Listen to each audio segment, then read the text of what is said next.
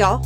I'm Gretchen Purser, and this is The Mess is Mine, the podcast where we talk about religion and politics and all the other stuff that you're not supposed to talk about at the dinner table. Thanks for stopping by. Hey, y'all. Thanks for tuning in. As always, I'm really grateful for your time. If you're listening on Spotify or iTunes, if you have a chance to give a rating, uh, that will really help us get new subscribers. So thanks a bunch.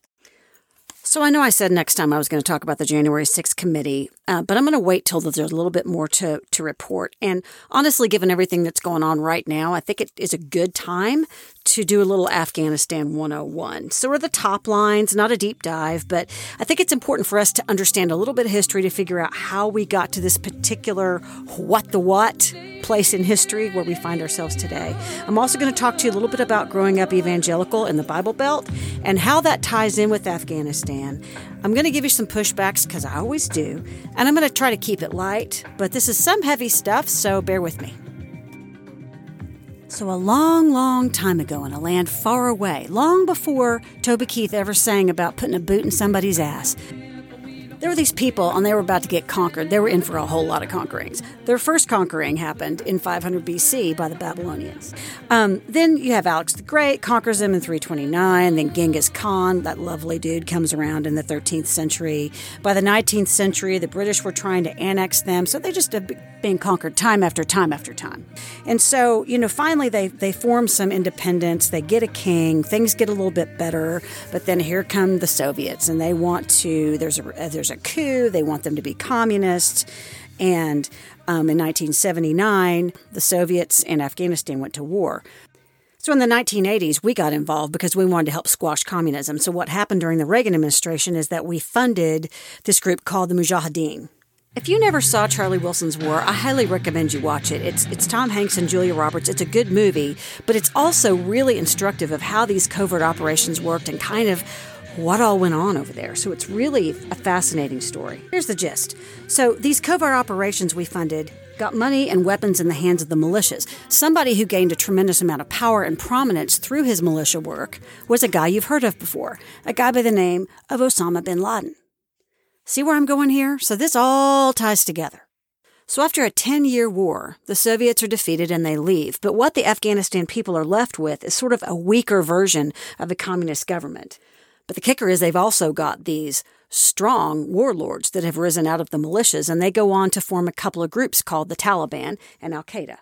Didn't hear much from either of these guys or these groups during the, the Bush one years. But if you move to the Clinton years, uh, that's when Al Qaeda started bombing some of our embassies overseas, I think in Africa. And then Clinton shot some missiles and tried to kill Osama bin Laden, but missed him kind of poked the bear, as it were. And Osama bin Laden uh, really hated America. He hated everything we stood for, ironically, because we kind of gave him his start. Then comes Bush 2. We all know what happened on 9 11. President Bush demanded that the Taliban turn over Osama bin Laden. Of course, they refused. So then we, we went in looking for him in 2001. By 2005, you know, they were having elections and women and children were being educated, and there had been great gains in humanitarianism. And, you know, some people believed it was time for us to start transitioning and figuring out a way to let the Afghani people have their own democracy and to get out of the way, but nobody could figure out how. And then here comes Barack Obama, and even though like a third of the country believed he was a Muslim, he was the president who actually found and killed Osama bin Laden. And they did actually start the process of trying to hand over the military from the U.S. and our allies to the Afghani people, and by 2014 was trying to figure out a way to get out of there. I say this because we've been trying to figure this out for a while. And for those of you who think this is really simple, I'm sure it is from your armchair perch, but it's not that simple. So if things aren't complicated enough, here comes Trump. So Trump sends in a surge of more troops and then he drops some bombs and then he just says, forget it, we're just going to make a deal. So he sits down with the Taliban. Psst, the U.S. doesn't negotiate with terrorists, remember? there are a lot of problems with this plan, but one of the biggest ones is that he basically is betting with somebody else's chips. So he says, okay, in exchange for y'all being nicer to us and letting us get out of there unscathed, we're going to release 5,000 uh, Taliban prisoners that are in an Afghani prison. But the problem with that is nobody from the Afghani government was there to negotiate that deal. So he walks out, and the Afghani government's like, you can't make that deal. They're not your prisoners. They're our prisoners. So the deal fell apart, and the Taliban killed a bunch of people, and, you know, big shocker there. The thing that Trump did do, that he promised to do, was reduce the number of troops in Afghanistan from 13,000. He took it all the way down to 2,500. He did it right before he left office, and we all know he never intended to leave office. So I'm not sure what the, the game plan was. I would guess that there wasn't one, only because he's not known to have a, he's not exactly a long range plan kind of guy. Trust me, I'm like a smart person. Just like anything else, starting something is easy. It's the finishing part that's hard. So, on one hand, yeah, he drew the troops down. The flip side of that is put it in football terms. It's like you started with 11 guys on defense and now you have two and a half. So here comes Joe Biden, and his job is to get everybody out of there, but he's got less troops to do it with. I happen to believe that no president is all good or all bad, and they all get some things right and they all get some things wrong. This is going to be way up there on the list of things that Joe Biden got wrong. I mean, everything from the timeline to the logistics to the communication to the optics to his stance, his lack of contrition, lack of compassion. It's been awful. You know, when we're all watching people fall off of the wings of airplanes because they're so desperate to get out of that country, the only acceptable response is compassion. And he failed. He sounded way more like Donald Trump than he did like Joe Biden. This isn't like talking to a bunch of junior high kids about who left a mess in the basement. When, when mistakes are made, you know, we expect our president to own it. We can't be the country where never again does any politician ever admit to a mistake. That's, that's a bad precedent, and we need to break it. You know, there were five to six presidents involved in this shit show over the years. So it's not all Biden's fault, but Biden is the president now, and this part is his responsibility. And that responsibility extends well beyond getting the Americans out of there. It extends to our Afghani friends and partners who, who spied for us and translated for us and helped us and trusted us that we would take care of them we also owe it to the soldiers and the families of soldiers who lost their lives over there, lost their limbs over there. We owe it to them to keep our word. We owe it to them to never let them feel like this was in vain. This was not in vain. Thousands and thousands of women and children had better lives because we were there, and we got rid of some very bad guys in the process. The world is a safer place without Osama bin Laden. Full stop. And democracy is great, but the reason that nation building doesn't usually work is because we're trying to take democracy into places where it doesn't organically grow. So for thousands of years, Afghanis have been broken into tribes. They're not a nation like we think of when we think of a regular nation. And their allegiance is to their tribe, not to democracy, not to their country. So it's different. And you know what? Now that I say that, maybe we're not so different after all. America's got our own tribes that we need to contend with, don't we? So, this is a good segue to talk about our religious tribes and their feelings about refugees. So I don't want to bog y'all down with too many facts and figures, so I'll put this ch- these charts and this data on my website so you can take a better look. But two different points. Number one is a Pew Research poll that does not bode well for my white evangelical people. I got a bad feeling about this. Sixty-eight percent of white evangelicals believe that America has no responsibility to house refugees. That is 25 points higher than the national average. This is why we can't have nice things.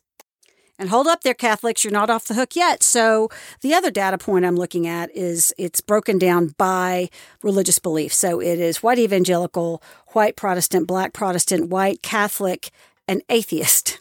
It's trying to get a measurement of religious people in America on refugees and their general opinion about refugees. And it says, you know, it's questions like um, refugees threaten traditional American values, uh, refugees from the Middle East pose a terrorist threat, things like that. The thing that kind of breaks my heart is that the highest negative reaction to refugee assistance comes from white evangelicals across the board. I mean, as high as 70% in some categories, two to three times higher than any other category except for white Catholics who come in second. Let's turn it upside down. Do you want to guess what group of people was the most accepting of refugees? This isn't fair to the Jewish people because I think they would have ranked pretty well on this, but the most hospitable to refugees of this group tested were the atheists also known as the godless heathens. Y'all remember Luke 10, right? The story of the Good Samaritan? Well, in this particular application, it would appear that the people that are taking Jesus seriously when he says, go care for others and be the hands and feet of Christ on earth, that would not be the Christians, it would be the atheists. Does that, does that seem a little off to y'all? Does that bother anybody? It explains a lot, though, like why Tucker Carlson says things like if this. history is any guide, and it's always a guide, we will see many refugees from Afghanistan resettle in our country in coming months, probably in your neighborhood. And over the next decade, that number may swell to the millions. So first we invade and then we're invaded. It is always the same. So I know plenty of evangelicals who don't agree with this. And so if you don't, then good. But if you do, you might want to take a, a second look at what exactly it is you're pledging your loyalty to, because I'm pretty sure it's not the Bible, and I'm pretty confident it's not Jesus. Y'all know Matthew 25, you know, when Jesus says, I was hungry and you gave me nothing to eat. I was thirsty, you gave me nothing to drink. I was homeless and you turned me away. And they said, Lord, Lord, when did we turn you away? When did we do these things? And he said, Whatever you do unto the least of these, you do unto me. Y'all remember that verse? I know you do. You could quote it better than I can. So these red letter texts are pretty fundamental. See what I did there? They're a foundation for evangelicals. I mean, kids like me, we grew up playing Bible Bowl, like who could find the verse the fastest in their Bible. Nerd alert! So I know y'all know the verses. It's just that you're not following them. We know we're supposed to take care of people in need. If the Afghanis don't count as people in need when somebody's about to murder their kids and chop their heads off, who does qualify? I think the question is why are white evangelicals so resistant to helping refugees? And honestly, I think it's because we've been conditioned against compassion. And I know I'm going to get some blowback here, but if y'all just bear with me, I'll try to explain what I mean. So I read and follow this guy named Charlie Sykes, who uh, writes for the Bulwark, and he had quoted um, Diana Butler Bass, who is a church historian and scholar. I've read some of her books; she's really brilliant. And she had given a quote a couple years ago on this very topic. She said, An easy answer is a secularization of the white evangelical community and how it functions as an arm of the Republican Party, taking talking points and marching orders from the people who have the loudest voices in the party. But then Charlie went on and explained this new phrase, which I'd not heard before, which is Christianism. So it's not Christianity, it's Christianism, which is subscribing to calling yourself a Christian, but not having those those principles or those guiding principles. So if you're if you're more concerned with justice and obedience and judgment than you are mercy, grace and forgiveness, maybe you're a Christianist, not a Christian. It's unwavering fundamentalist certainty. The reason I include that stuff today is because I think they're both right. I think that Christianism is a thing, and I think it's a thing because the Christian right successfully tied evangelicals around the axle of the Republican Party. And they're so tightly woven together now, you really can't untangle them. And I happen to know this because I was there and I helped him do it. And we used all of the dog whistles and buzzwords that we needed to use to convince Christians that they needed to be Republicans. We talked about things like the, the homosexual agenda and religious persecution and crime in cities. Dog whistle.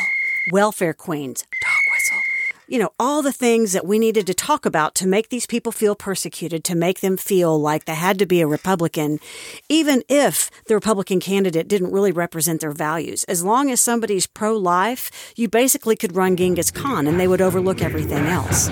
Kind of explains a lot, doesn't it? You know, looking back, it's astounding to me that we saw no irony whatsoever in being pro life and pro gun and pro private prison and pro death penalty. You know, nobody ever called us out on the pro life part of that, which is amazing to me. Um, and the other thing that is amazing to me is how genius it was to get a group of people that are conditioned to not ask questions and that are conditioned to follow. Think about it this way it's incompatible to be a fundamentalist if you are a critical thinker or a skeptic because you're constantly going to doubt and push the envelope and ask questions. If you're not doing that, you're a prime candidate, you're a prime target to be co opted into a movement. And that's exactly what's happened. I mean, it happens all the time, whether the religion is Christianity or Islam, whether it's September 11th or January 6th, it's extreme fundamentalism that's the problem. I could be wrong, but I don't think there were a ton of Episcopalians storming the Capitol on January 6th. Can you imagine? Their demands would be like, Pardon me, would you have any Grey Poupon? Sorry, Episcopalians, I just needed a little bit of levity. anyway, as I mentioned a couple of podcasts ago, lots of the evangelical churches are still very patriarchal, and a lot of the pastors have a tremendous amount of power, often unchecked power, which is always a dangerous thing. A lot of them sound like this guy here. I don't care what fraudulent fake Joe Biden says. I don't care what Planned Parenthood says. I don't care what Chris Cuomo said. I don't care what Gavin Newsom said. I don't care what Nancy Pelosi and her insurrectionist nonsense has to say. You better wake up, church. You better wake up. They hate us. We are speed bumps to the deep state on the road to their progressive communism. I live by what I say and I will die by what I say if I have to. So, y'all, this is real, and there's a lot more guys just like this than you realize. So if you ever wonder why so many evangelicals are unswayed by reason and unmoved by fact, why they fear the government more than they fear a virus that's killed millions of people worldwide, Look no further, because this is real and it's not even all that rare. And there's absolutely nothing Christ like or remotely compassionate about this brand of evangelicalism. Okay, now I feel like I need a shower.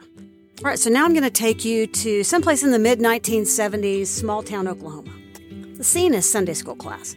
So I was a little kid when I realized that the weight of the world was on my shoulders. I'll tell you what I mean by that. So my Sunday school teacher, I don't know what she was thinking because it was sort of inappropriate for tiny kids who should have been just putting like felt animals on the, the Noah's Ark uh, felt board. And I want to say maybe somebody's grandparent died. So we were talking about heaven. And our teacher said, because so and so's grandma was a Christian, she's in heaven. And I said, well, what if she wasn't a Christian? Because I caught that little caveat. And she said, Well, if you're not a Christian, then you go to hell. And I was like, Everybody? And she said, Yeah, everybody. And I said, Well, what about if somebody was born, you know, what about somebody who didn't have the opportunity to become a Christian? And she said, It doesn't matter, they're going to hell. I, started getting a little, I said, Well, that's not fair. You know, what, what are we supposed to do about this? This is not right. It just didn't sit right in my little five or six year old brain or whatever. And she said, You know, typical evangelical answer God, God's ways are not our ways. We are not supposed to understand it. And I said, How are they going to find out about Jesus? And she said, That's your job. That's our job. Christians are supposed to go out all around the world and tell everyone about Jesus before they die, basically, before they get like eaten by a shark or hit by hit by a train or, or whatever, fall in a volcano, depending on where you live. I mean, when your view of the world is shaped by Saturday morning cartoons, there are a myriad of ways you could meet your demise, like maybe even having an anvil fall on your head. Anyway, back to the story. And I think she could see that she scared me a little bit because I was pretty panicked at this point. And she said, Don't worry, kind of patted me on the head. God is in control. God is in control. Okay, so then I sit there through church then uh, after after this, and I'm looking around at all these grown-ups, and nobody seems panicky, and nobody seems worried that millions of people are going to burn in hell if we don't get out of this sanctuary right now and go tell them about Jesus. But when the service was over, nobody was worried about running to tell people about Jesus. They were running to beat the Methodists and the Presbyterians to the restaurant for lunch. So my little person takeaway was this mind your own biscuits. God's in control. Just keep yourself out of hell and stop worrying about everybody else. It's not your problem. It's something that I call God is in controlism. It's very passive. It's, it's, there's nothing nefarious about it. And believing that God is in control of everything just absolves you of the responsibility for, you know, pretty much everything. And that's okay. It's just not compassion. I mean, not to me anyway. And, you know, I could be wrong. It happens all the time. All right, so we're going to go into some pushbacks real quick. Pushback number one. If people in your circle are blaming this all on Biden or all on George Bush, just tell them, just back up a minute, okay? You know, people like certain and they like simple. And the problem is that life usually is neither. So if you find yourself around people that are absolutely certain about something, maybe take everything they say with a giant shaker of salt. Pushback number two this is the longest war we ever had. And thousands of Americans sacrificed for what we did over there, and their sacrifice is not in vain. Pushback number three. If you hear any of your friends, especially Christian friends, say things that are not pro refugee and sound a little bit xenophobic or maybe a little bit racist, just remind them that Jesus was not a blonde haired, blue eyed guy from Kansas. And number four, call the White House 202 456 1111. Tell President Biden you expect him to defend and protect those Afghani people that put their trust in us. Okay, that's a wrap. Thank you all for listening. I really do appreciate it. Um, I know it's a little bit long this time, but I did cover the entire history of Afghanistan and my childhood in one podcast. Maybe I should pay you. Maybe you're my therapist. Last but not least, it's my father in law's 81st birthday. So happy birthday, Chuck. Have a great week. Talk to you next time.